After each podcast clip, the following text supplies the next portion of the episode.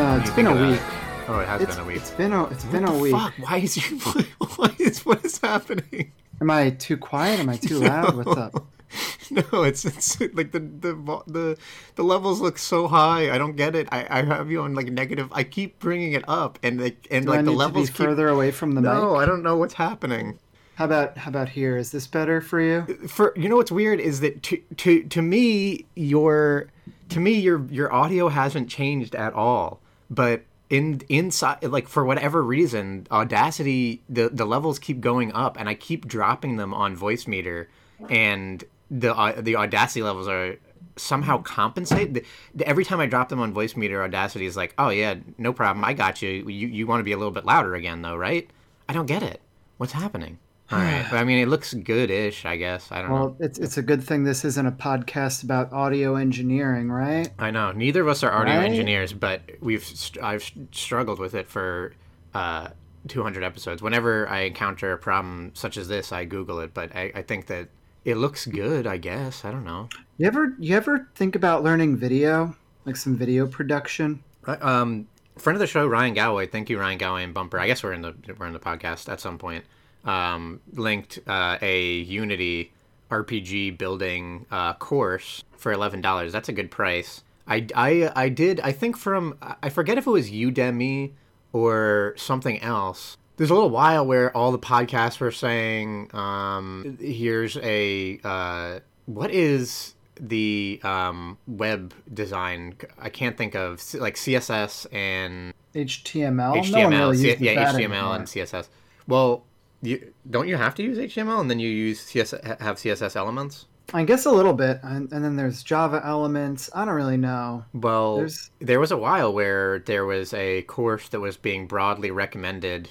I mean, advert through advertisement, but uh, broadly recommended through tons of different podcasts. And I bit the bullet and got that course. And I made a website for uh, the band Dirty Loops, just like a small website. And um, it was a really fun process, and I enjoyed coding. Uh, and then now I've just forgotten all of that. After that, Yeah. I, it kind of like it kind of ended too early. I felt like, and it, it didn't give me like I wanted to go a little bit further. Like I wanted to to be like, well, where's the next course? Like I should have been jumping to the next course and like using that information, and I I didn't do anything with it. And if you don't use it, you lose it. Everyone knows. Yeah, well, you know, you're still uh, a young and handsome young lad with rippling muscles. I'm so getting feel like I'm getting silver hair. uh, mine is already like I have like my beard is like starting to gray. My my even my chest hair is starting to gray. Everything's. Oh, really? graying. That happens? I Um, didn't even think. yeah. I, I've never even thought of that, but I guess yes, it does happen, right? Uh, but you know, you still have time to learn these new skills. Do you ever think is- about, you know, if if you got it, are you still having audio issues? yeah, you're like maxing out again. I had to. I'm, I'm worried if I should just back up from my I microphone. don't understand. What is? Why is? It's not that. I don't I even to get turn it. down my gain. Or turn down your gain. Yeah, maybe Do that. I turn down my gain. Okay, so you're you look good now. I didn't even turn it. I didn't even do anything. What the fuck is going on? Is I feel I feel like there's am a I ghost in there is a Do I ghost in my really stereo quietly? mix. I don't even understand it. What if I talk like this? Is like, what if I talk with like a really? I, I think you were fine before. I don't know what happened. I don't understand. But what were you saying? What were you saying? I feel like you were saying about your white hair on the chest. Well, the other thing I was saying is I feel like White tip. you know we're still young enough to learn some new skills if we really wanted to, and I feel like if you learned video production, you could just go work at like Giant Bomb, right? You got all you got a journalism degree, you got 260 episodes of podcasting. Yeah, I need to know how to lie video better on. Uh, I, I, I, you know what they really should do is teach you like professional lying on resumes. Oh, I can teach you that. Yeah, like how do you? You got to say, uh, like you can't say you have a journalism degree. You have to have like a like have done some crazy like you have the you've been knighted by the queen for skills in high journalism uh, and you have to tell them that you wrote the book the jungle by upton sinclair which is actually your pen name and don't be worried about having writ- written it well before my um, legal birth date because my legal birth date is a cover up for the fact that I have been alive for eons now, learning and always growing. And because I've, you know, I've, I, I keep all that information uh, I'm a fantastic hire. I have I, I've I've known humankind since the birth of the race. I watched them crawl out of the primordial ooze. You know, you could all. I mean, that is true, but you know, there are also internships. We we actually Do they pay though? I feel like a lot of Oh those yeah, don't pay. no, they they all pay because they are legally required to pay. Wow. And my company uh, only really hires like juniors at the intern level, and then we upgrade them to uh, hires. Like all, all Co- of our co-his. currently new analysts are um, are They're people who were interns at the start. I'm sent. They all call me senpai. You know. They all call you senpai, and you call them kohai. Yeah, yeah. Um, so you know, what is the deal with games? It's a it's a crazy time to be uh, in in the video game work. You know, we are we're professional uh, video game uh, industry folks, right? We're, prof- we're, we're I like to think of ourselves as professional junglers in the in the We're- world of video games. We're in the we're in the shit. We're trying to we're enthusiasts. We're we're digging and scraping. Uh, we've got our, our silver claws that we're just scraping through and, and finding the best video game content to discuss on on the air with the listeners, with the viewers who are watching the video feed. So you know, it's wild. So let's talk. Let's get into it. What's going on, Ryan? oh man, um, a lot in the world of video games this week. You know, let's talk about the hottest video game. I see everyone talking about this game, Loop Hero. I guess so. That's a what a good way to what a good way to start off. Um, There's a lot of people talking about this one. I see streamer. I see the League of Legends players. You know, they're playing this one while they're in queue. Uh, you got CohhCarnage. You got all those roguelite streamers playing this one. Northernlion. Everyone's on this Loop Hero. So, what is this game? What's the deal with this? Have you heard of this? Have you seen this?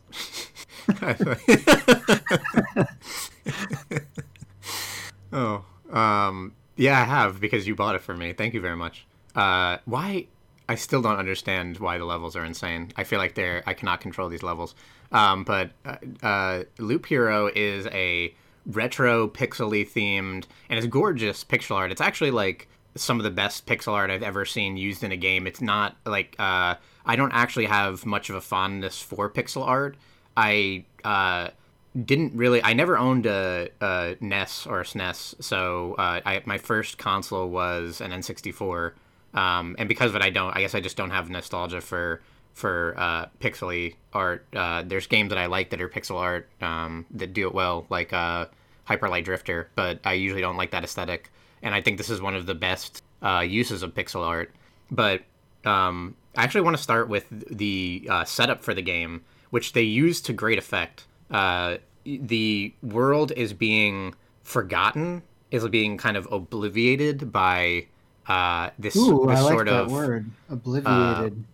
The. I mean, at least you you you see the skele- skeletal mage that is um, a lich. A lich, You know, yeah. A lich. that is that is destroying the world and not destroying the world insofar as like razing towns, but insofar as like erasing memory and like blackening the world, and there's no um, stars in the sky or anything, and uh, people are forgetting uh, things that he's he's destroying things, and it's being forgotten. Um, so you're playing as the loop hero, um, where uh, every day you basically start with a uh, blank slate, kind of. It's a path. It, what uh, what really it is is like a path that this Yeah, so your character walks just walks in a circle, like in a circular path, almost like a, a monopoly board or something like that. yeah. That's a good. That's, just, so you're so you're following this path, and uh, there's some as it starts out. You know, there are just like a few slimes, but as you kill slimes, uh, you're finding these tiles. You're finding meadows and mountains and cemeteries, and then you're placing these tiles on the path or off to the side of the path. And as you do, it's changing uh, your character's stats. It's changing the types of monsters that you'll run into. Uh, and as the game progresses, you're trying to fill out this board um, as best as you can. So you're you're also kind of since you're putting down the tiles, you're kind of balancing the amount of challenge that you're going to get and the resources that you're going to find out in the world. yeah, it's to go to that like monopoly kind of uh, metaphor uh, or parallel. Um, it would be like starting out with a blank board game, and every time you're like you're you're kind of drawing cards or, or places the spaces that you could put down and you're deciding where you want to put those spaces. Um, every run you start blank and then you're just you're putting down what will the spaces actually do.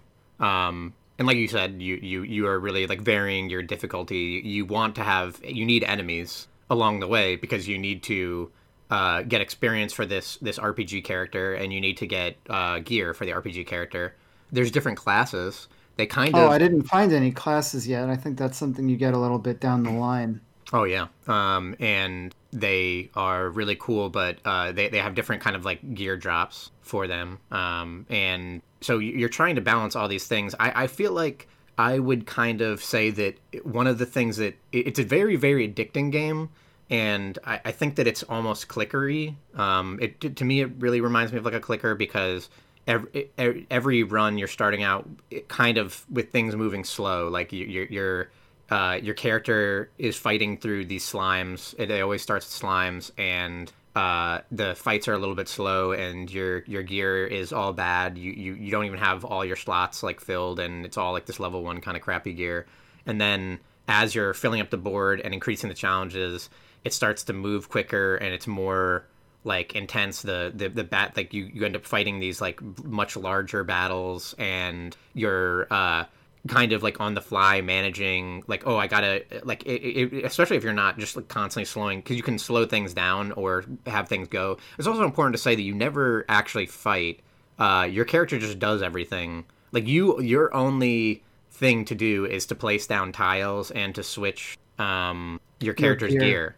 But your character like you don't control combat your character just does goes. So so there's an element of like increasing the character's gear, getting bigger numbers, uh, being more sustainable in combat, and just being kind of like kind of uh, watching this this like cre- like almost engine generation or like it's like you're building like multiple tableaus. You're building a tableau for the world and the enemies you fight. You're building a tableau kind of for what your character will fight like. Uh, there's the the gear has different stats, and you can kind of synergize that with having a lot of vampirism, which is like a life steal or tons of evasion. And there's even and then as you level up, you get talents that, that you can kind of also synergize with. So you can a generic kind of thing you could do is like put a ton of evasion on your gear, and then have a talent that is whenever you evade, there's a ten percent chance to counterattack. Yeah. So yeah, you mentioned the art. Uh, it, it, doesn't look like an old game though. There's some like it does. It, it, looks like a game that has been like informed by art that has come past it. Yeah, so, definitely.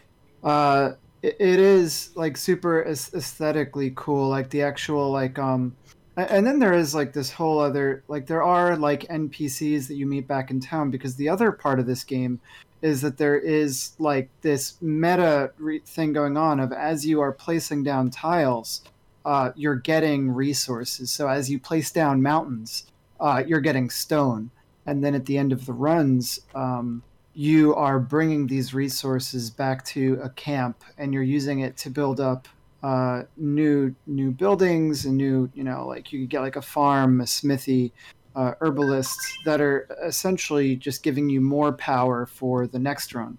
So in that way, it's not a traditional roguelike. It's it's a roguelite because you know you're getting this meta progression carryover. Yeah, it's hard to.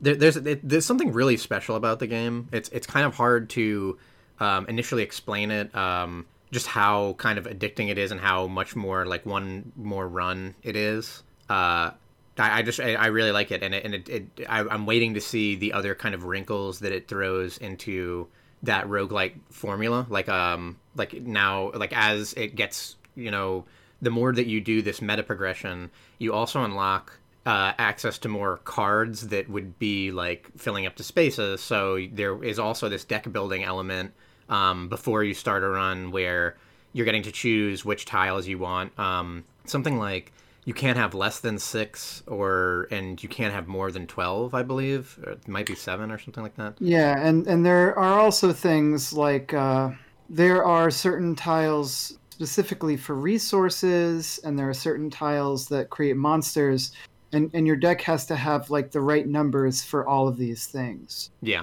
Um, um I, I, I like, and here's like an example of how that works. Also, is like there's a swamp where um, if you're standing on that tile and you get into a fight, then any healing effects are negative, are painful. They use the word lethal, which is a terrible word because it made me think that if you have like life steal, that the damage would kill you. Like lethal, like har- harmful is like life steal effects are like healing effects are harmful is a better terminology. Anyway, um, and there is another uh, card called uh, like the uh, Vampire Mansion or something like that, and you can place that on the side.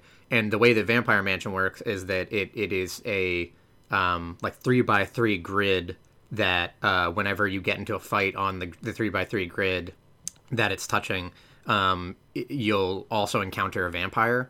Um, and vampires uh, have like uh, bait have life steal, so you can put them, you can combo it with a vampire mansion and then a swamp.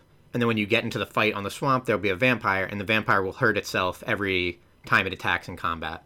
So there's so there's there's some of that, but it's very basic. Like there's I don't really have that many choices right now, and I'm only now starting to get more choices. Okay, yeah. Me, I mean, I think you're actually a little bit further than I. I'm eight am. hours in. That's a lot, but the game does. I mean, it is also something that that could be uh, passive if you if you want it to be, right? Yeah. Um, I, where I, yeah. you're kind of just like m- mini managing it, and then just like doing something else on the side. I've been having this on while I watch uh, like League of Legends and Valorant and stuff like that, and it's it's really good for that kind of thing. It does get to the point like um uh, one of the big first elements i beat the first boss and one of the big first elements that you're being like the first hurdle that you're meant to overcome is that once you put enough tiles on the board you summon uh, the lich and you have to fight the lich and it's a really really hard fight. Um, can be made easier by finding out something about the lich. Um, but you uh, have to overcome this really hard fight and the it, it, for i feel like it was just making me think about how much video games have taught me to game systems that it's like something that it almost doesn't cross my mind how rapidly someone who plays video games can abuse uh, systems. I remember it was. I've I read something uh, everything bad is good for you or something like that, and they were and one yeah. of the big takeaways from the book is that uh, video gamers have this constant sort of like like they define rules in their head and then they uh, figure out ways to like circumvent rules because that's the whole thing that the video games is constantly like hammering at you is like here are the pieces to the puzzle how do you solve it kind of and also how to like game systems. And one of the first things i just immediately thought is like oh if there's a bar for how you summon this creature can you just let it go and just keep like running extra like set everything up the way you want get to a point where um, you have enough like life steal or regen or everything that, that you can easily survive the uh, and you get healing also through uh, there's just like daytime meter um, this day meter that, that fills up and at the beginning of the next day you get uh, healing based on the amount of these like meadows that you have down. So could you set it up to just run itself and just continually loop without uh, uh, being in in harm ever, and then I also have maybe enough health to fight the lich at the end. And the answer is yes. So what I would just do for the last couple of runs is get everything set up well enough that I know that I can have the hero do the entire loop without taking any damage, and uh, then just keep letting it go. Just let it constantly run itself and not put down the final tile. Wait for like five or six runs after when I could have summoned the boss to summon the boss. Hmm. And that's worked. I, I wonder if that will continue to work. It has worked. There's been no punishment for that. It, like there's just the um, the only rule is is uh, how many tiles you place down. Okay. Uh, and yeah, it is it is somewhat passive, but there is definitely some thinking involved on on where certain tiles are placed. Um, so, for example, there's like a spider lair, and it spawns a spider on an adjacent tile each day, and the spiders are pretty good to kill. Um, but the problem is that if you put it next to one tile, uh, and and you don't wrap it in several tiles, then you're going to get like one tile that like stop like accrues a, a massive amount of spiders um, which can be pretty dangerous. So what you would want to do is you would want to put it in an area where it's touching like five tiles, so that the spiders are getting spread out, and so that it's actually uh, a safer setup. So it is it is definitely like a like there are passive elements to the game, but it's definitely not something that you can uh, th- that you don't have to think about. Like like there is still I would say like gameplay there is challenging, and it is there is some thought to it, but it is also like pretty relaxing, pretty chill. Um, I, I like it. I think that it's um pretty unique. It really is. Uh, I, I I think that the the writing is pretty good, and a really standout kind of moment to me is that you're trying to you know fight to save this world and uh, like remember all these these things about this world and uh, when you place down like uh, two villages, this thing happens where bandits take over one of the villages, and there's a bit of dialogue about how uh, when he fights the bandits, he's like, uh, "I guess I'm like I'm saving these memories and like trying to repiece the world together from nothing." And I guess it's I should be happy that like I like there's villages, and now because there's villages, they're in so creating these villages, you create bandits that want to raid the villages, and he's like, I guess that's a positive thing that the that like negative things are coming back. It's kind of an interesting thought. Like that's kind of at the heart of the game is that uh,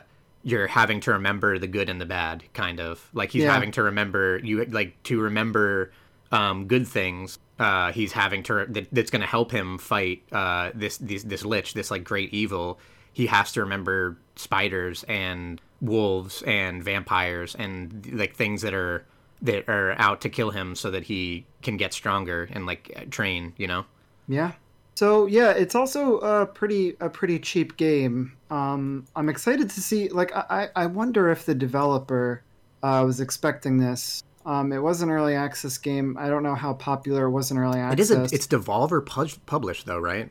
It is Devolver published. This um, developer has only made, I, I think, uh, like maybe one or two other games. So they're pretty. They're they're still pretty new. So it'll it'll be interesting, I, I guess, just to see, uh, you know, where this takes them or or how they find their success. So what else have you been playing? Um, I've been playing uh, Curse of the Dead Gods. Oh, another roguelite. I, oh man, I've right? only yeah, I I have been playing so many roguelites. Uh, I, there was a there was a booming of them recently.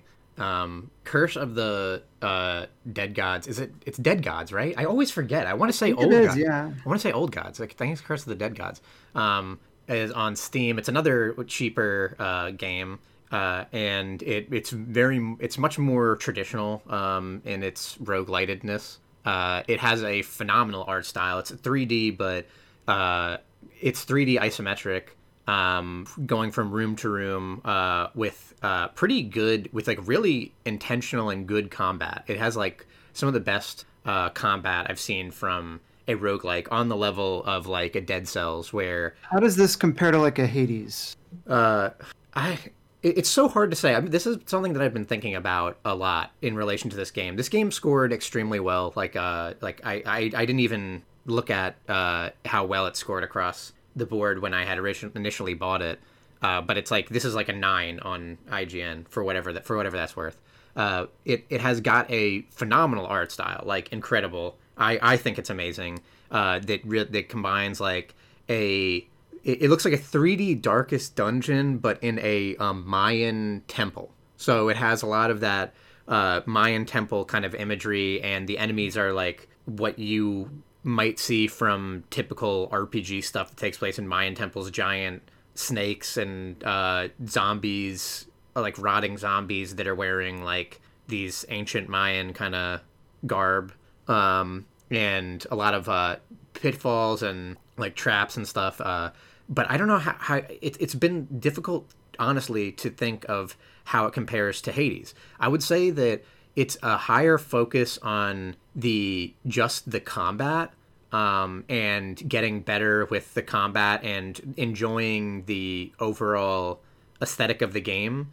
Uh, I th- I think where Hades, you know, shines and and where where uh, I don't think Curse of the Dead Gods is kind of up to par, and where I I like to see roguelites go in general is just the const is like tons of choices and tons of synergy. Like Hades has so much going on that makes an individual run special and unique. Um, from the uh, which gods are allowed to give you boons, like you get kind of like locked in. I think it's like three gods or so that that um that can give you boons per run, and then once you've seen all three of them, like there you can't get uh, different god boons, and then the there's tons of synergies within those gods, kind of what bonuses and perks they could give you, and then you have cool stuff like uh, the the hammer uh, completely changes the way your weapons work, and then there's just like Hades. Oh yeah, yeah. Hades is kind of impressive in the way that uh, you can be playing it for like 20, 30 hours, and they they really like.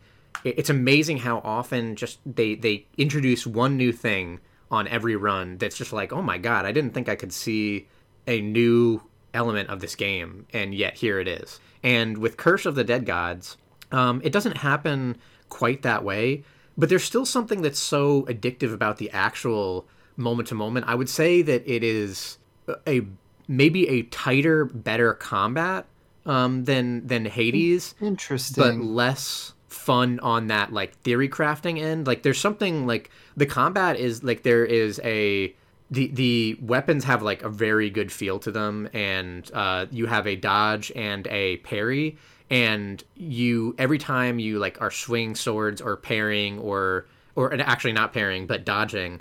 Um, you use up these like action points. You have like you have five at once, and then you have to uh, stop moving. You have to you can move, but you have to stop doing anything to rege- start regenerating them.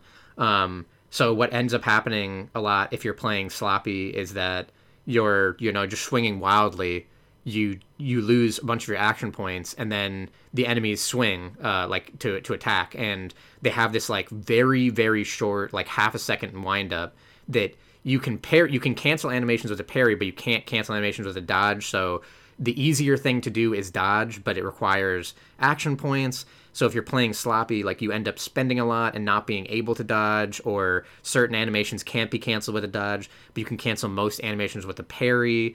But the parry is like the timing on it is like a probably like a two or three frame window at max. Something that's really really tight parry, but has like huge advantages to parrying. If you parry, um, it it uh, drops the enemy's armor and stuns them. Um, okay.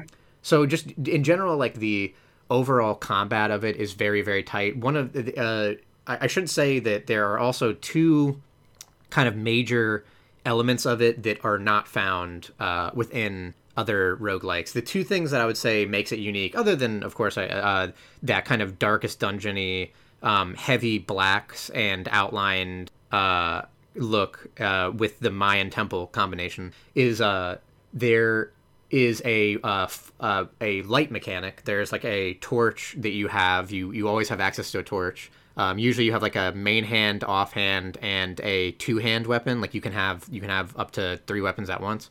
Um, and uh, you also have a torch. And if you you can light uh, torches on the walls. And in and in combat rooms, usually like they're blacked out, and then you can light torches.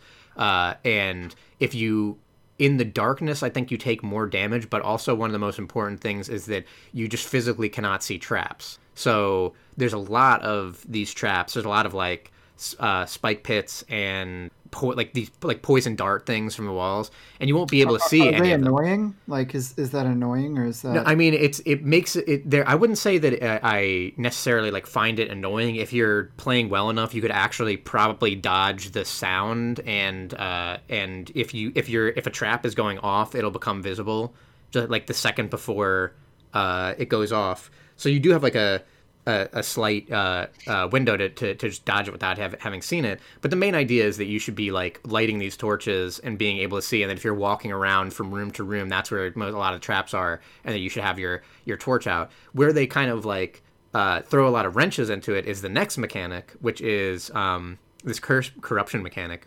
So uh, on the every time that you get hit with enemies, you it raises a corruption uh, every time you enter a new room, you get more corrupted, and uh, whenever you get to choose like an upgrade, like very similar to a lot of other ro- roguelikes, uh, you'll you'll you actually it's it's it's reminds me a lot of uh, Slay the Spire how they did this, where you have a branching path through the room to uh, through the, the the to the next boss and um, you could see far in advance like okay so uh, if i take this route i'll go weapon uh, uh, there's a healing room and then from there it'll split into a into a, a, gold room that'll give me more gold or a room where i can get a relic which is like a passive and like armor and stuff like that. So that's kind of how what you're doing between the rooms is uh, deciding which room which branching path you want to take.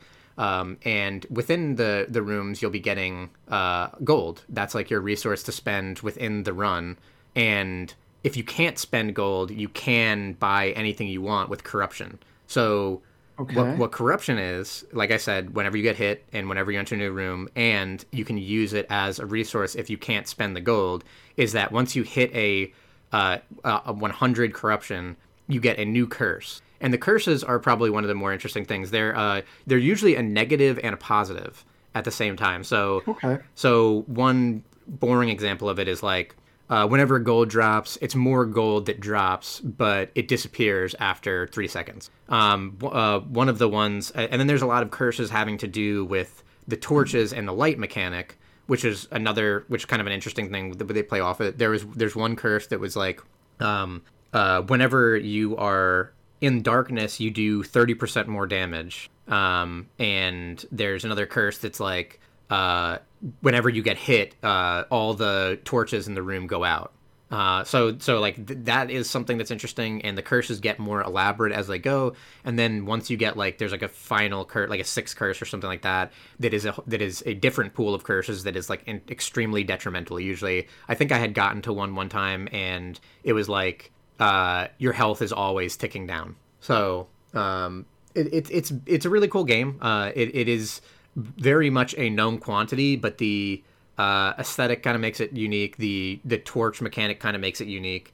There's something like I don't know, very deliberate about it. It reminds me, uh, you know, everything is is Dark Souls or a roguelite, but how about a Dark Souls roguelite?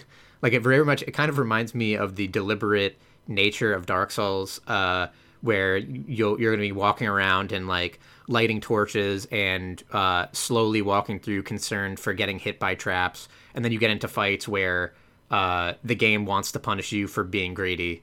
Um, and that like you're you you got that invincible dodge roll and like a tight timing parry window. I felt like the other than that, uh, it's been fun to unlock some of the things. Uh, I How's the variety? The variety uh, of of like of of weapons from one run to another so far, I, I mean, it's very dependent on what you're getting. I haven't been, like I said, I haven't been able to make a wild, wild synergy. Um, the the weapons feel very different. I guess there, there's there's uh, a lot of basic types types of weapons. Like there's that all have their own attack patterns. Um, but then as you're you're also getting currency to uh, put more weapons into the pool. Um, so I haven't been able to unlock a ton of the extra weapons and put them in the pool. Um, I, I, do want to see where it's going. I, I, I think that one of the cool things is that uh, the first couple runs aren't too bad because the game is trying to build you up to be able to take on like an incredible unbelievable gauntlet like the the first couple runs are kind of easy because there's basically three bosses so think of like slay the spire where there's three uh, floors i think and to beat the first run, you just need to beat the first whole floor. You beat the first boss, and you have to beat. Uh, there's three bosses to choose from. I think you beat two of them, and then you unlock access to the next boss. And if you go to the next the, the next tier of bosses, it's more similar to the Spire, where you'll have to fight a boss on. Uh, you'll have to fight the the the the end boss you fought in the begin in the middle and then do like different huge floors. But that makes it more difficult to juggle that corruption mechanic where, um, like you want to buy these things. Uh, you want to always be able to like get a new weapon or an upgrade on every floor.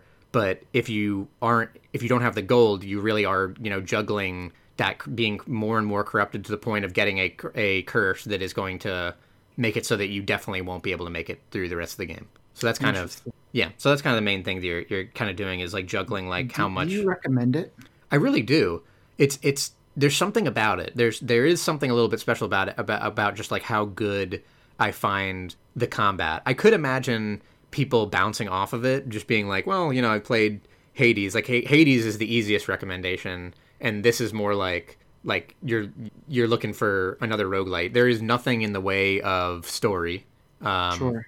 so like you won't find that there but i do find like the the overall like unlocking things pretty interesting and that the the combat is just like and and a lot of like the areas seeing the new areas the new enemies has been kind of a cool draw for me um there's also like a cool uh, uh weekly mechanic where there's three event uh runs per week that kind of refresh over time and the event runs have uh, some cool stipulations that are like very heavily stipulated before you start the run. I started one with a uh, one of the most strongest like bows in the game, but you're not allowed to pick up any weapons. You can only use this bow, and every time you fire the bow, you get one corruption. So so it became this huge thing of like I will just slowly, no matter what, be getting more and more corrupted. So you have to like aim well and really make sure you don't get hit by enemies because it's this constant ticking thing of like every time you fire the bow, you're gonna get corrupted. If you miss, you're you're still gonna get more corrupted. So uh, that that was a pretty cool one. There was one where it was called the Dark Soul, and uh, the torch was a negative torch that uh, delit all torches, and you were extremely strong in the darkness. So you just kept wanting to delight all the torches.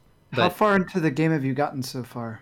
um, up to the uh, I beat one of the tier two bosses, and I think I beat all three of the tier one bosses, I believe, and I've done a couple of the events. Um, so I have more to I have more to go, but it, but, ra- but lately definitely uh, Loop Hero has been has really caught my attention. Yeah. What have I you been playing? there are some there are some games I know that that uh, always have your attention. Uh, we'll get to those later. I've I've been playing a couple of different games. Uh, so I have been playing Loop Hero. Have you have you seen this one? Have you heard of this one? Uh, but other than that, but other than that, I've been uh, still going through uh, Persona Five Strikers, which I think I talked a little bit about. Uh, I'm still enjoying it.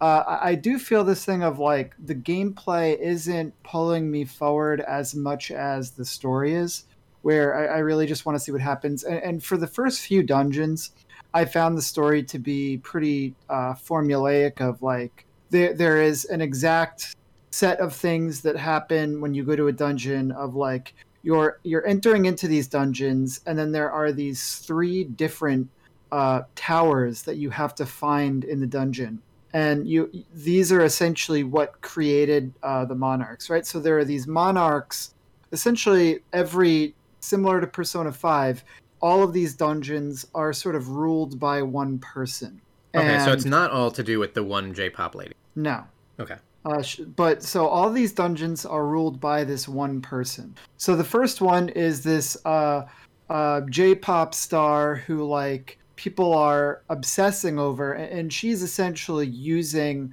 uh, the power of the metaverse to manipulate people into liking her too much. Um, so you're going in there and you're finding these three towers, Simping and these three towers are objects of power. So one of them is like the clothing that she designs. One of them is like her uh, the first magazine that she was featured, and one of them was like her first platinum album. Uh, so these are like her objects of power. Uh, but what you go on to find then is that the monarchs of the jail are also prisoners of the jail. So what you're doing is you are finding uh, these. They're called trauma cells, and they're essentially what made these people distorted. Uh, so for her, it was the way that she was like uh, treated and like harassed in high school uh, made her want to become this person. Uh, and this sort of formula of like you're finding these objects of power, and then you're finding like the trauma cell, and then you're confronting the boss. That's how it was going for the first three dungeons. So I, I thought that it was going to keep going that way. Uh, but then there's a, a pretty dramatic shift in, in the way that things start to roll out once you get to the fourth area. And, and so that has sort of been propelling me forward. Um, I, I, I will say that I, I find the like uh, I, I'm I'm missing the the relationships and like all the social stuff from personas and and like the, the thing that I love about Persona is just like the relationship between those two systems, right? How you're building up your confidence, and those are increasing your powers uh, with those personas. So, so this kind of feels like Persona Light. where you don't have those confidants. You you do still have the persona fusion and everything like that, uh, but there are less overall personas that you're that you're like dealing with, and because they're not like Empowered by like the different star signs of like oh this is an emperor one and i've been building on my emperor so this is going to be like more powerful for me so i'll choose this one. W- with those mechanics gone it, it's a little less interesting i, I would say. Um, but i'm still propelled forward by the story but at the same time uh, doesn't have my attention the way that i think a, a mainline persona would. That's unfortunate. I mean, it's not going to be. It, I guess it was never going to be the same thing, and it's cool to see them like trying different things with the same characters. But yeah, I mean, that's that's what Persona is to me. Is like the day to day stuff. It's everything. It's the day to day stuff. It's the um, having to study, uh, eating a Big Bang burger to get more charm. There's a lot of food. This game Get more charm because the idea that this is like a this is a road trip. So they're going to all of these different places in uh, Japan and just sampling like the local delicacies. So so so a lot of the game is just the characters talking about the food. That's uh, which- that's. I'm sure you can which get can into. it. I know that that me. has been difficult. That has been a challenge for you. Because then I just crave that food. You can't get a lot of those kind of foods. I In Brooklyn, you can. And yeah, I mean, I I've been looking. I've been really uh, fiending for uh, curry katsu. Um, uh, Oh, you can get that out chicken here. a chicken cutlet that is curry with uh, curried with um with rice underneath, and I cannot get that anywhere near me. No, definitely in this area. Um, that's not the only JRPG I've been playing. So you know, I always like to have a, a, a Switch game in the back pocket. So right now, that's Bravely Default Two. Um, absolutely gorgeous. Um, I, I remember hearing some complaints when this game first uh, demoed of people not liking the art style. I, I wasn't. I, I didn't see those. I'm not familiar with it, but I can say that right now, I I think the game is absolutely gorgeous. Um, uh, one thing that I would urge you to do, I don't know if I already mentioned this on the podcast. I don't think so. Uh, but the way the towns are built is uh, they don't have a mini map. It, instead, what it is is you press the map button and it zooms out and it like shows you the whole town. And the towns are like paintings. Yeah, I remember that from the through original too. uh, and they're so beautiful. Uh, but other than that, I mean, this is straight up Bravely Default. It's got uh, you are a, a sailor who washed up on the shore of this land and Do you have was memory? saved by. Uh, yeah, you lost. You probably lost your memory, and you are uh, found by this princess and her handler, who is, uh, you know, they save you, and then um, uh, they are guardians of of a crystal and it's one of the four crystals that controls the elements but the crystals are in peril so they're going to save like they're going to find and save the crystals to save the world. You've you've heard this story Yawn, am I right? uh, but but but the game plays good. Uh, it is bravely default uh, so i'm braving i'm defaulting i'm unlocking new classes and and yeah I'm, i mean i'm digging that i dig all that stuff you know Yeah, the, the classes were definitely one of the major things that kind of got me through. Um, and I do think that at least I, I, I always like in theory, not in practice, I guess, Bra- Bravely Default for uh, having that braving default system. Like I do really like the way that it, it uh, helps along uh, make the combat uh, more unique than just picking you know the same like attack over and over again um, I like that. I th- if I remember correctly, also Bravely Default has some of the the what I think should be standard in every JRPG.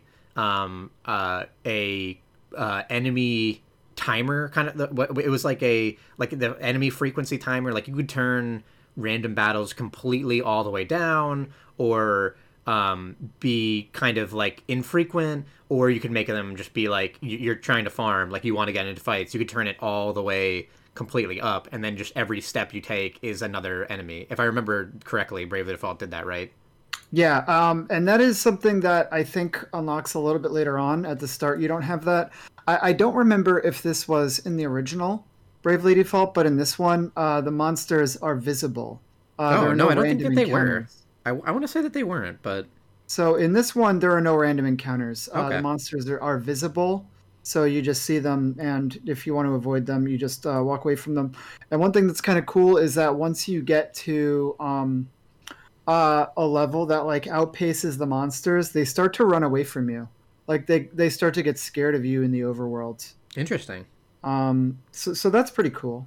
But but yeah, I mean, I don't have anything like shocking to say about it. Like I think that the design of it is beautiful. I'm still pretty early on because I typically only play Switch games like in bed at the end of the day. So I, I haven't put too much time into it. Maybe five hours. I beat like um I'm in the second dungeon right now. I've unlocked. I, I think I have access to four classes right now. Not not a crazy amount. Yeah, I, I did. I and then that, that was the other thing is is a lot of cool different classes and there's there's certainly a time I, I could imagine people who who love uh, JRPGs. I'm sure Bravely Default is uh, is phenomenal for for that crowd. At least for for giving you a lot of choices in combat and um, giving you access to all these different uh, classes. And it was fun to see how the different characters looked in the different class outfits. Oh yeah, that, I think that was so that's fun. always a really neat element. The music is good, you know.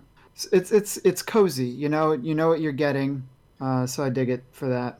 So um, those are the games I've been gaming. That's you know I, am playing a lot of different games, and I I want to get back to Nioh at some point. That's, that's yeah, I fell off Nioh a little bit and it's not because I dislike Nioh. It's just that there's too many video games, and that's always my problem. Yeah, that and like Nioh is still so much of a known quantity. Like, uh, uh, I, I, the, the story is anti-fun for me. I, I, I hate the, sto- the story Nioh. I forgot how much, how much we talked about that part of Nioh, but uh, I, I hate this, this, the character that wears like that yellow uh, shirt. I hate that character so much. Um, they're like a comic relief character, but I find them to be to go the other way and just be like so generic and awful. Um, and uh, so there's nothing. So story wise, uh, I'm not even someone who skips cutscenes, but I I was skipping all the cutscenes in Nioh. Like I just couldn't watch it. It was more, it was annoying to see cutscenes rather than just like oh this is generic. It was like actually I just don't want to watch this at all. Um, and then for the uh, combat uh like I, I was i was liking stuff and i i was definitely starting to switch between weapons more the last time i was playing it um but still fighting a lot of the same enemies and uh, uh once you go to like a new area usually every chapter like that's kind of the area that they'll use so you end up uh, being in that that same kind of area a lot but I yeah. do want to go back. I was uh, I was watching um friend of the show Ryan Galway. Thank you Ryan Galway and Bumper. We use the intro and outro music. You can get it off the new album Pop Songs 2020. You can find them at the YouTube where you can get links to all their merch. I'm not wearing their shirt right now, but I have their shirt. Um, I know you do. Uh, he, I was watching him play. He was screen sharing, and he was on some like insane. It, it was like a hour. He's long... on his fourth loop, I think. He's yeah. on New Game Plus Plus Plus. He, and he is a loop game, hero. They change. They change. He is a loop hero, and he was so he yeah, he's on like his like New Game Plus Plus Plus, and he's he was like fighting this this hour long boss gauntlet. He's like, yeah, this is the first time I've seen this this uh, fight, and, and he didn't even know like what would be at the end of it, and he was being surprised by like, all right, now it's this boss, and now so I was seeing all these insane bosses, and he was playing in like a like he took that game and it's ins- like he's on like forums for it. it like it's it's insane. Like he he uh moves around way faster than normal because he's animation canceling the dash. So it's like you can um dash and then hit uh the stance and then sheath weapon and it like cancels the animation for the dash so he's constantly like doing like you know left a dashing and then uh, quickly inputting sheath to cancel the animation for the dash for the end of the dash. So the well, dash sounds like a lot.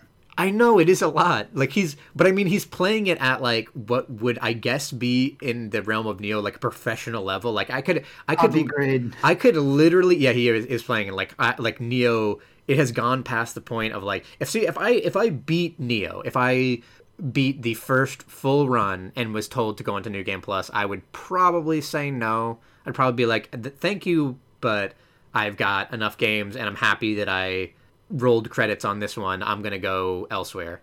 Um, but he has taken it to the point of like, he's playing it right now. Like he's playing, like it, it is like his single player kind of Valorant. It's that, that infinite chase of like, he's to keep trying to get better at this game. I don't know why I for me the thought of ever speed running a video game is so far out of my mind because it would require so much intense playing of the game over and over again to the point of like being a perfectionist for sometimes multiple hours in a row like you know frame perfect tricks and shit all, all the time. And i almost like i'm just like i just don't understand where that comes from. Like why it, it's an incredible thing for me because i loved watching speedruns but i don't but for myself i could never even like it's not even the thing that i you know, you know, like sometimes you, you play Valorant or you play League and you like dream of like, but what if I were a pro? You know, thinking of my, I'm making a big play on the LCS. They're like, oh my god, it's it's Resh. That's my screen name for a lot of these video games. Um, doing, he, I, I can't believe it. It's a it's another ace. That's two aces in one game. He's doing it again, or he's defusing the bomb. It's a second left. He just did a he just got a 5k reverse ace and and stuff like that. Where I, where just like if I could, you know, if I was young, maybe I would have done these kind. Of, maybe I would have tried to like really push to like play every second of Valorant and be, amazing at it. Um, but but for for him, it's like why doesn't he just do it? Why doesn't he just try and speed run Nioh and like legit get on like AGDQ? If he's if he's getting down to the point where he's reading all these forums and like animation canceling a dash and doing all this this extra extra shit, I, I feel like he could do it. He could. He maybe could, but uh, I, I'm sure there are people with thousands of hours in Nioh, and he's still in the hundreds, right? But maybe. Also, imagine a Nioh speedrun. That would be uh, that would be visceral. mm-hmm. That's wild. I do. Yeah, I do. Want, I keep wanting to get back into it. I've I've I've have gotten back into Persona recently. And Persona. I, have uh, you been I've, anything to say on that end? Um, completely finished the Futaba. I think I thought that there was things near the end of the Futaba Palace that were kind of new, but maybe not. Um, and uh, I'm done with that, and I'm waiting for the next kind of major thing. Like I think the last thing that I I did was uh, Futaba kind of like woke up out of her stupor and helped fight against this like hacker group, and I'm waiting to see the next dungeon. I forget the next. I think the next dungeon is the Haru dungeon, hmm. if I remember correctly. But yeah, I think you already did Makoto, right? Yeah, Makoto is pretty early on. Okay, yeah, she's like after the, Yusuke. There's the Ryuji one, the the Yusuke one. No, the first one is, you get Ryuji. The second one you get Ann. No. You get Ann in the first one? I guess so, right? You get Yeah, you start with Ryuji and Mona. And then you get Ann throughout the during before you finish the Kamoshida yeah, dungeon. Okay. Yeah, I yeah. forgot. Yeah, Makoto's pretty early on. Uh, the, the, yeah, then the second one is Madarame, and then the third one is Makoto, is the uh, the the gangster guy. So yeah, I've been playing a little bit of that. Guy. Cool. Yeah, it's good that you're keeping up with that. Uh, you probably don't have time for Bravely Default then. I know. Thank God. It almost it justifies me not playing that game and not having to go through that. Sure enough. Oh, we have been playing. Uh, we've been playing a lot of League and Valorant as we do, um, and I as I I've been I had a uh, what feels like a really rough week for Valorant. Like I just have not been playing well. I there's the many. Weekend's not over, right? What? The weekend's not over. I guess not but it's it's frustrating to me because a lot, especially a lot of times on my three day weekend, for whatever reason, I stumble a lot and am not good. I, I had a uh, yesterday we were playing and I just had a full blown uh, just fucking horrible moment where uh, we were. I think we were. I forget if we were doing well in this game at all. I think we were. It, it was like a Haven game, and I can't tell. I forget. Remember if this is the one where we were just getting. I don't know. Half the games in. were Haven. It really was. Like I don't even understand why that's the thing. I would rather half the games be like split or bind or something like that. Um, but uh, it, like it was already a, a, around where I'm just like, damn, I'm just like I'm not shooting at anything right. I don't get it. I I, I don't get why this this is a this is the weekly segment of the fucking podcast where I always say I don't understand where consistency comes from. Like I just don't understand it. I don't understand how to get more consistent. Um, I maybe it's like the fact that I work uh like I, I I have big swaths of time where I don't play at all. Like I have a three day weekend where I don't play, and I have two days in a row every like week where I don't play. Um, that keeps me from being consistent. Whatever. So I, I'm like thinking about and maybe this is why i'm thinking about like damn i'm like not miss i'm like missing a lot of these fucking shots. And i got a i finally got a, a phantom for one of the rounds. The the there's an enemy brimstone where i i don't know why. I knew that like i think i was playing Skye and i i i was wolfing in uh to the the a lobby. And the brimstone kind of like shot at me and the last second i saw that he was turning down a long. So i, I go down a short i'm looking down a long and i see the brimstone fully with his back to me. So i try and aim at the head and just miss a ton of shots. And then like fully don't i'm not hitting him. He turns around and then he doesn't even like he doesn't like hit me or anything like quickly. Like he like i think he hit me like four times in the body with like a vandal. So it wasn't even like a quick and he was spraying, so he like missed a bunch of bullets too. And even then, like it was like I had someone's back to me, and I almost missed thirty rounds of Phantom, and that was to me was a moment of just like, why, why? I've been playing this game for so long. Like this is this is like I don't even know what the equivalent of that would be like with uh like maybe it would be like uh in League if I just died in the jungle and was just like what how I've played this character. I've played this exact character multiple times, and I've jungled tons of times, and I should know if I'm going to die in the jungle. And yet somehow it happened. I died in the jungle. Like ha- this is like such a dumb, incredibly stupid thing. I don't under like it's. Yeah. I don't get it. With th- then at the same time, my league has been like I got um, an S rank in like almost every game I played last night really makes you wonder. Maybe you're just uh, too old for for Valorant. Maybe I'm right? too old for Valorant. I just don't get it. I, I like, and, and, it was like I, for a while I, I, was doing like I haven't I stopped kind of I fell off of the aim trainers because they weren't making me good. I guess like that's a that's a defeatist attitude because it's like you you can't say um, I'm gonna practice I'm not gonna practice these uh, drum uh, rudiments because they're not making me good yet. Like no, you, you if you want to get good, like you don't stop practicing. Um, but I did I did feel like there was a tenuous translation from AimLab over to Valorant, and that one of my biggest problems in Valorant that I just cannot get over is like some of it is just confidence. Is like uh, yeah, absolutely. Is, is again is like if you if I'm if if I'm having a bad day and I'm noticing that the shots are bad, I think like there's this whole different circuit of my brain that's activated where I see an enemy and I'm and like I think the maybe at a core level my initial thought is like I'm not going to be able to do this. And maybe like that's what leads to like instead of just feeling like I can snap to a head, it's going to be like oh, I'm going to miss all these shots. Or you get like scared of enemies and like jump scare when they swing a corner or something like that. That's like that's not good. You shouldn't be jump scaring. Like you need to be ready to go. This is not, nothing of none of this is new. I'm sorry for this. Uh, a, a, a new character did come out in Valorant though, and it is a new is a new act.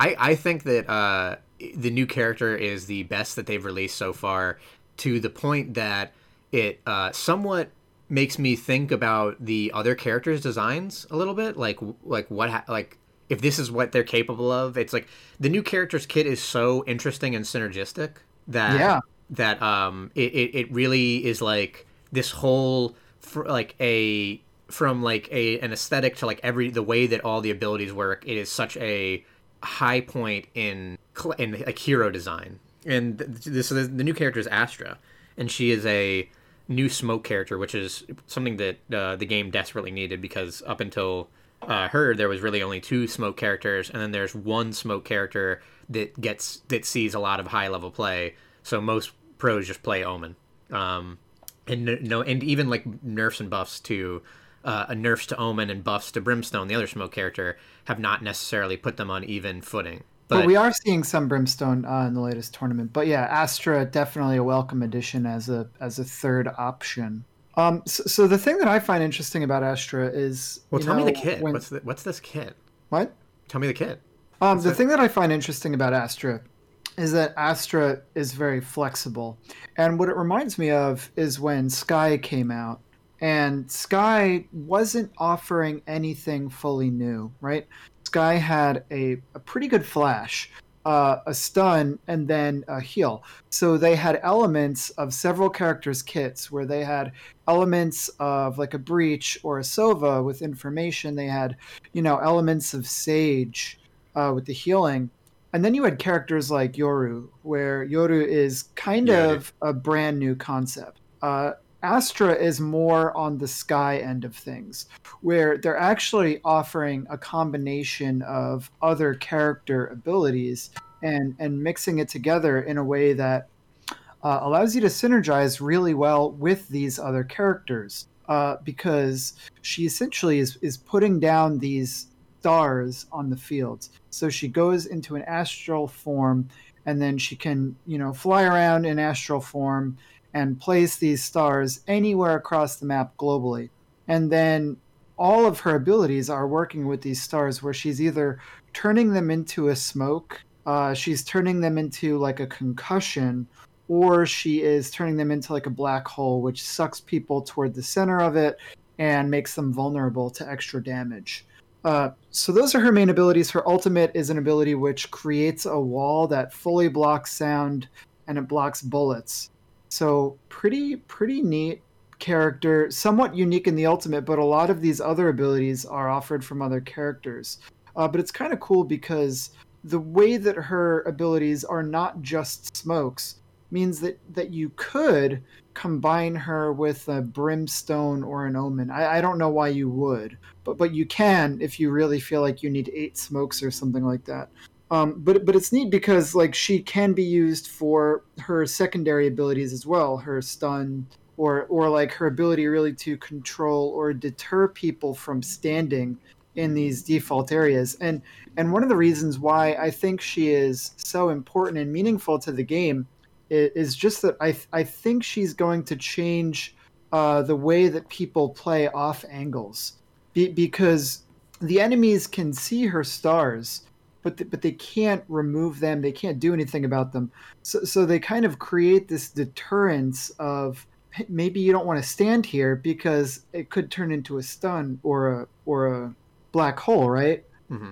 And and so I think that because of that, she's actually creating uh, some interesting gameplay scenarios um, that, you know we haven't really considered before, and I think that's pretty cool. Yeah, I really do like uh, that t- that style of design. Like, I, I think we we've always known that a lot of characters are going to have flashes or smokes. That's the reality of it. Like, they can do you know new and interesting things that haven't necessarily been done a lot in especially especially in a CS:GO like like there's no teleporting in CS:GO but they can do those kind of things but you're always going to need to keep adding characters that smoke or flash or stun and do these kind of things in different ways. Um, that's not surprising but it is cool to be doing it in a completely different way. It is cool that she like places these resources down globally and gets to decide what they are. And I and I do really love that uh, she can make them into whatever. I could imagine her. You said like you could. You why would you? You know you could, but why would you kind of put her with another smoke? I could imagine her going with brimstone, getting all the positive things of brimstone of being able to instantly smoke off a site because his all drop at once, which is, supposed to be his advantage. But he doesn't get any else throughout the round, so you get that initial push in, but then you don't get further smokes uh, throughout the round, which has usually been the thing that has made people want to play Omen because Omen continually get smokes over time. So and he gets to place them really far away. So um, I could see her being used in conjunction with that and just being used a lot as combos like it you you know kind of where you're at it, it's it, it's kind of cool that like you could really methodically play this character with a team by making sure that every angle is at an enemy disadvantage. Like you could you could you put the flares around all the places on the site that enemies kind of hide at, and then that before you peek that angle, you stun it or or or gravity well and suck everyone in, um, and then peek that angle and it's and it's at an enemy disadvantage. Like I think it's pretty cool that she could do that, like make people feel uncomfortable. Um, yeah. it's, it's been it's been like really fun just to use her kit in general. Um, I I think that like she's a, a huge addition to the game. Uh, it's like you said, it's also kind of she's somewhat fun to play against. Like you see these flares being smoked. Uh, being I haven't played against her. No one's playing this character. I wonder why. I wonder, like, so I would, I, I, I am really interested to see. So I was watching watching pro scene. Uh, a lot of streamers or high level players. There is an Astra on both teams. Like she is. Like, I don't know if it's a flavor of the week thing but I think, but I see for the most part that um, high level uh, ladder players are uh, picking her up over Omen and Brimstone right now. And I, yeah, again, well, I don't know if that's a flavor of the week thing, but pros fell off of Yoru almost instantly. Like yeah. they played him for a day and they were like, "This character is garbage." Um, it's cool to see that's not the case with Astra, and I think that any character who has a smoke that can be placed globally uh, is going to be relevant to the meta, right? Yeah, it, it's kind of funny to talk about that kind of thing because we're so early on in the life of Valorant, and there are still uh, so few characters actually available. Yeah. I could I, I really could see her being a strong character in the lifespan of Valorant just for some of the core things that her kit does that like at, at a core level she's able to have two smokes at once and she's able to place them down globally which no one can do like even omen cannot place down completely globally he can play like semi globally but but and really far away but uh, not exactly globally um, so i imagine that being a strong element to her kit uh, forever and I don't know if they'll have to tweak the number of stars at some point, but five is a lot. Uh, you get a lot of choices with no, like. I mean, if if this character ends up being too strong, I think that what would happen with this character is they would change the arming time on the stars. So okay. where you place them and you would have to wait a little longer to activate them. Be- that is a good now idea. You actually do have the ability of like, oh, I, I see someone over there. I'm going to quickly uh, just stun them. yeah. Know? It's a, so, it's a little it's a, it, it does require a little bit more like um it is it is like you have to go into this astral form where you're extremely susceptible. Um, you actually can't really hear much while you're in the astral form. So if enemies an enemy like I got stabbed to death one time where an enemy stabbed me three times while I was in astral form because I didn't hear anything. I didn't know that was happening. But uh, uh, so so you are vulnerable in that sense. But uh, and you need the uh, resource to be able to do it and the enemy, you know, ha- would have time to move or react to the star being placed down. But given all those things, sometimes the enemy would stay and take that duel and then be on the, the wrong side of it. Uh, it's a really cool kit though. She's a really cool character. I, I am really I, am really excited that they just at least there is more options in that smoke uh, controller kind of realm, and she has been really fun. I feel like her addition to the game has made us play a little bit more uh, with comms and a little bit more vocally. Um, I really like playing her, and uh, if we're defaulting, like putting um, uh, stars at contact points, at like traditional contact points, and then um, waiting for like a call out of like, all right, you're in place. Like, do you want me to, to, to gravity well right now? And then you'll peek it, even though I'm like not even anywhere near them on the map. I think that kind of stuff, like that ability to be a global presence with her, has made it so that you you ha- you get more value out of comms, which is just like helping us out more for I think for the rest of our, our game. Like it, it, hopefully we can maintain that outside of her. Like I I would want to see more stuff uh, that we're playing that is more of that like Korean play style, like heavy ability use combinations. So it was really it's really fun to watch Koreans play at a pro level because uh, you see a lot of this like uh, Jett breach and they'll go on one site and uh, go to like where the the first initial contact point would be, and then uh, breach flash, Jett dash way far out, and then breach flash again further uh, at another point that is further down to like the next contact point, so that like Jett has covered like so much ground incredibly safely, and has like a free kill or whatever is like lined up for her. So it's like it's like multiple combinations of abilities and um, I feel like she's a character that really fits in well with that. That, that we'll see like really cool, crazy uh, ability combos and wombo kind of stuff. making that work is really uh, exciting. I still think that I have like um, problems with my mental game in in Valorant because I, I think that you know you you mentioned the fact that we've been playing this game for X amount of time. Yep. Uh, and, and, some things haven't changed, and, and I and I actually feel that with our with our group and, and it kind of like does like frustrate me a little bit. Oh yeah. I find I, I get more upset playing Valorant just than I do other games, and I and it, it's it's it's just hard to talk about. But I almost you know expect us to be better at this point. But it still feels like a lot of the time, uh, people are standing in lobby and they are not really using their abilities and they're not really like doing much of anything.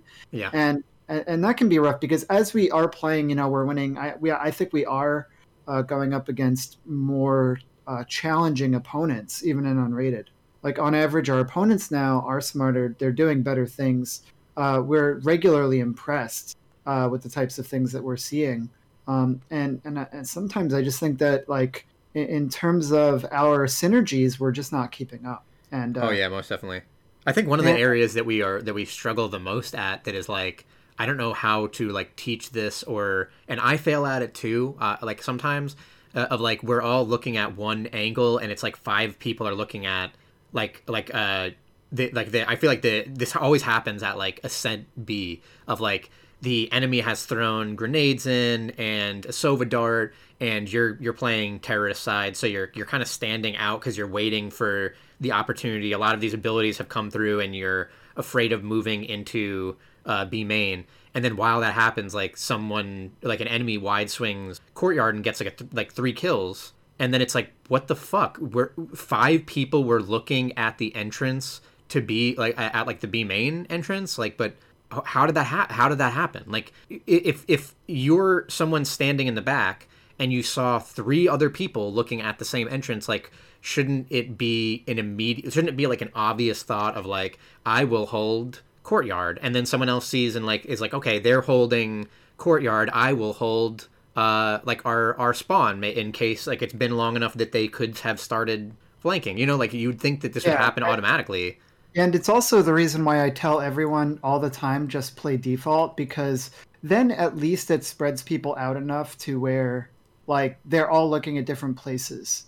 Uh, so we're at least taking more of, of the map away. Uh, and I and I think that that's important because I, I agree with you because otherwise, but but that's also the thing of like you know people just want to have fun and and I feel like I'm ruining that fun by just wanting to win so hard. Uh, and and it's not a problem that I run into actually when I when I play League of Legends. Um, and I, and I don't know why that. A part of it is just that there's less Valorant in terms of content. So these scenarios have played out. Like we've played through these scenarios of like we're attacking on B. They've been playing in this way, and we know how it's going to play out. And I I feel like I'm going crazy by like being like not being surprised when enemies are doing the exact same things like all the time. And sometimes i i'll call out exactly what's going to happen. And nobody responds because i'll be like they're sent they're going to send four b main this round. Uh, it's the last round of the half. Uh, they're cheesy so they're all going to take odin's into b main. And... well th- th- th- that ex- particular ex- example i think we won. No, no maybe we lost that round but uh Oh, I was with you. I, I gravity weld that. Yeah, but but I, I agree. I, I, I totally agree. It, it, does make it a little less fun for me, and in, and in League of Legends, like it doesn't happen just because there there's almost more variables in League of Legends. Well, and there is. I'm, there is more variables. So and I can win my lane in like League of Legends, and I can win my lane hard enough that it doesn't matter what other people did. Um, and and obviously like the alternative is true of other people can lose their lane so badly that it doesn't matter what I did.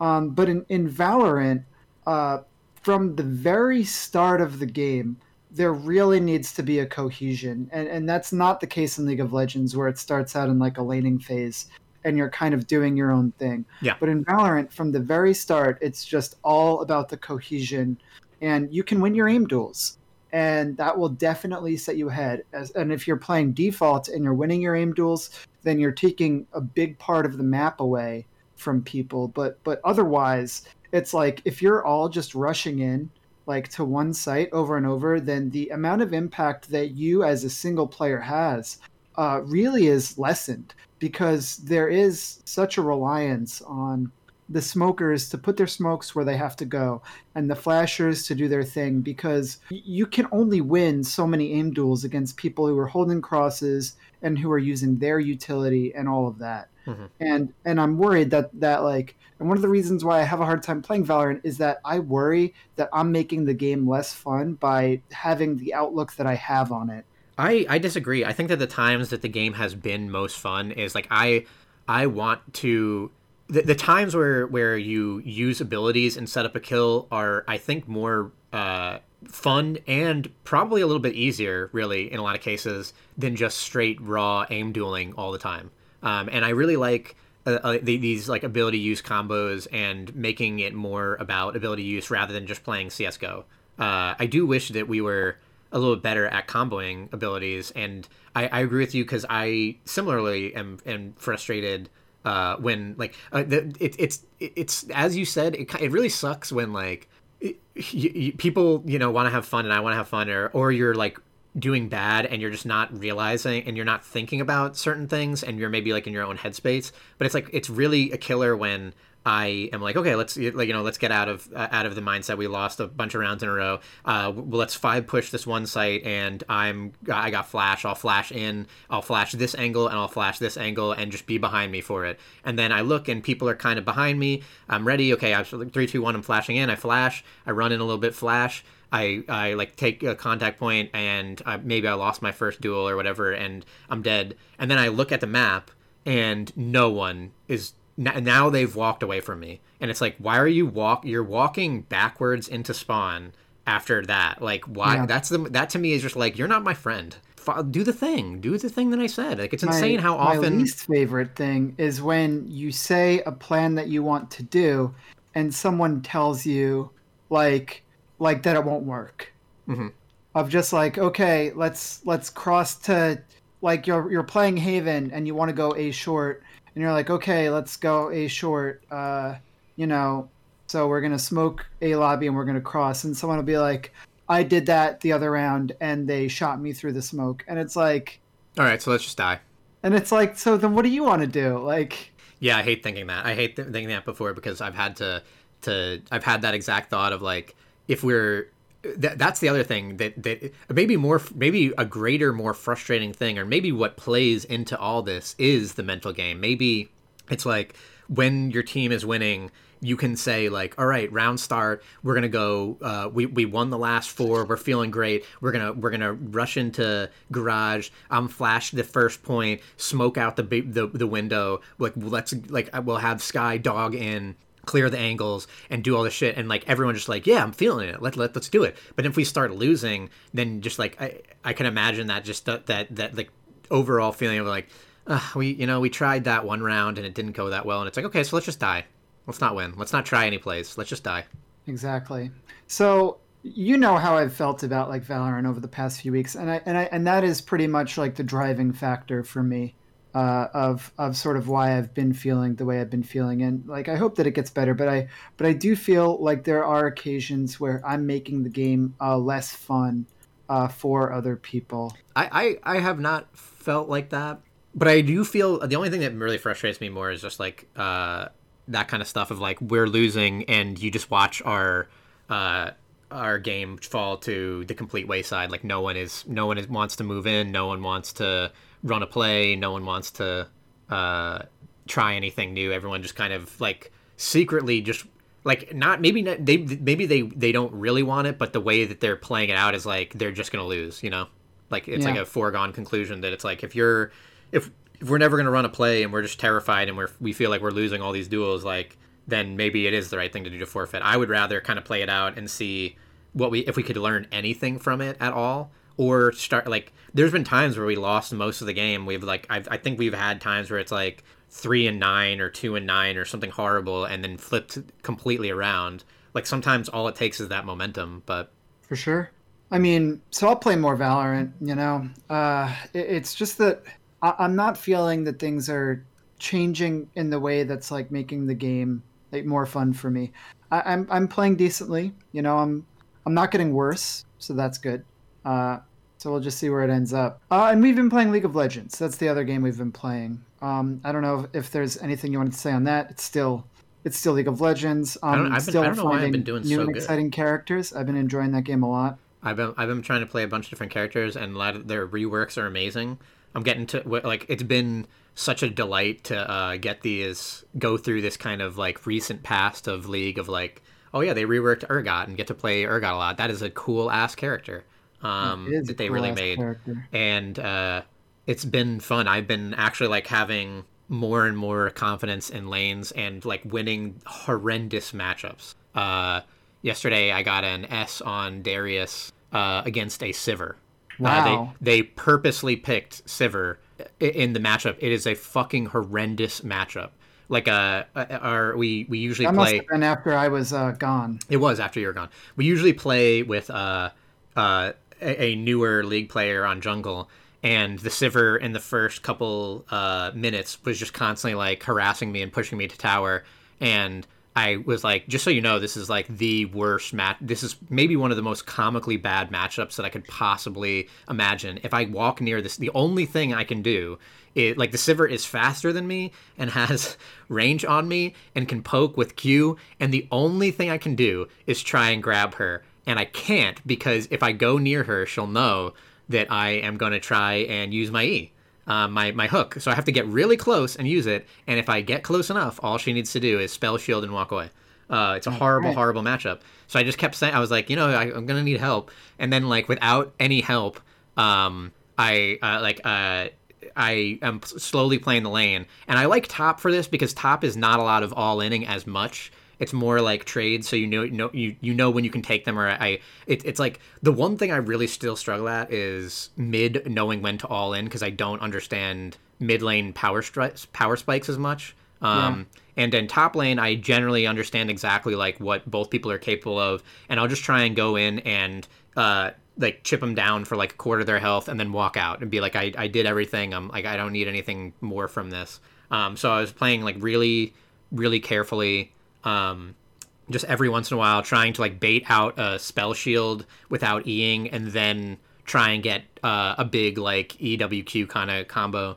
Um, so I'm doing this slowly, and then at one point the jungler kind of like low health comes in for a gank. Um, their jungler. Their jungler, low, low, kind of. He he has like uh, it was like a Warwick who had uh, like fifty percent of their health, and the Sivir uh, ha- also has 50% of their health. Like I've kind of won some of these trades and I'm getting back into the game and my and the other thing also is that like I've been getting really good at farming in like horrendous uh, countered lanes. Like I'm, I'm, I've been good at playing like Sett into Teemo because I've had every time I played Sett, I've basically been against Teemo. Um, so I've been getting good at like just trying to last hit and survive and uh, at the meantime, the people I've been playing against don't last hit that well. So it's like they're keeping me off the farm, but I'm last hitting everything that gets to me, and they're not last hitting. So like the the the the, the, the CS kind of washes out uh, to the same kind of numbers. So this is happening. The the Warwick ganks, and then I like killed the Sivir. Like the Sivir went hard, and I ended up just killing her uh, and get like and it gets like a reset kind of like he I like the the new Darius like fears if the if you get the execute and then got wow. the the kill on the Warwick and then from then on it was like uh it was it was just I didn't a, know about that fear. It was a blast to play that uh, game. It works similarly to Urgot actually. Like if you, if you execute uh it fears in a circ in a in an AoE.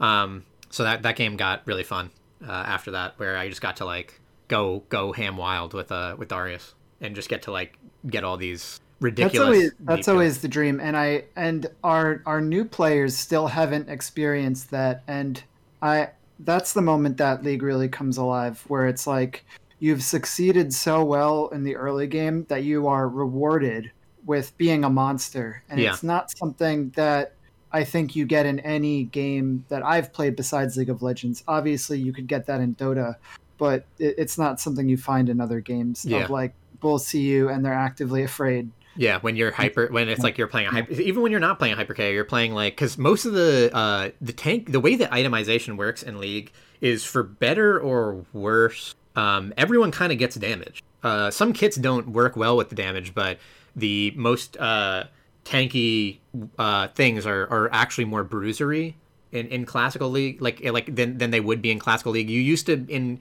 in older league, you you every item you would build as a tank was really more just like health armor. Um, uh, maybe you'd have like a passive kind of shield or an active shield or something to like speed you up or something like that. But now a, a lot of the itemization favors uh, just bruisery kind of builds. So you either can end up being a lot of times like either a even if you if you're like doing really well on a character that isn't like a hyper carry, you can still kind of just get out of control, get too many levels, get too many items and still just be like this character should not be doing uh, globaling people, but it is. Yeah, League has been yeah. fun. Yeah, excited to play more of that, and I do hope that you know people in our group give it more of a try. But it's hard to convince people of that. It is a it's a tricky game to get into. Was that it? Is that the games? That's a lot of games. That's video the games. for games for the three seven. Uh, March seventh, be with us. got to bring that one back. Oh man, do we? no. WTDG Podcast is what you've been listening to. It's online at WTDGpodcast.com, uh, on Twitter at sign WTDG Podcast. And, uh, you know, sometimes, sometimes you could find this on Spotify. And by sometimes, I mean all the time. And, you know, you could follow it there even if you wanted to. That's not a bad idea. Thank you, Ryan Galloway and Bumper, for the use of your music. We use the intro and outro. You can get it off the new album Pop Songs 2020. You can find them on YouTube, where you can get links to all their merchandise. Can I get it? Merchandismo. I don't know. Actually, I don't even know. You gotta act fast. Um, Hmm. I have their shirt. I'm not wearing it, but I have their shirt. That's nice. I don't have anyone to thank. I guess I'll thank you. Thank you, Ryan Kirby, Thank you, James, for the use of your likeness for this podcast. for always being a steadfast friend through tough, Yeah. through thick and thin. Thin and thick. And that's it. That's two C's. And that's the deal with Dave.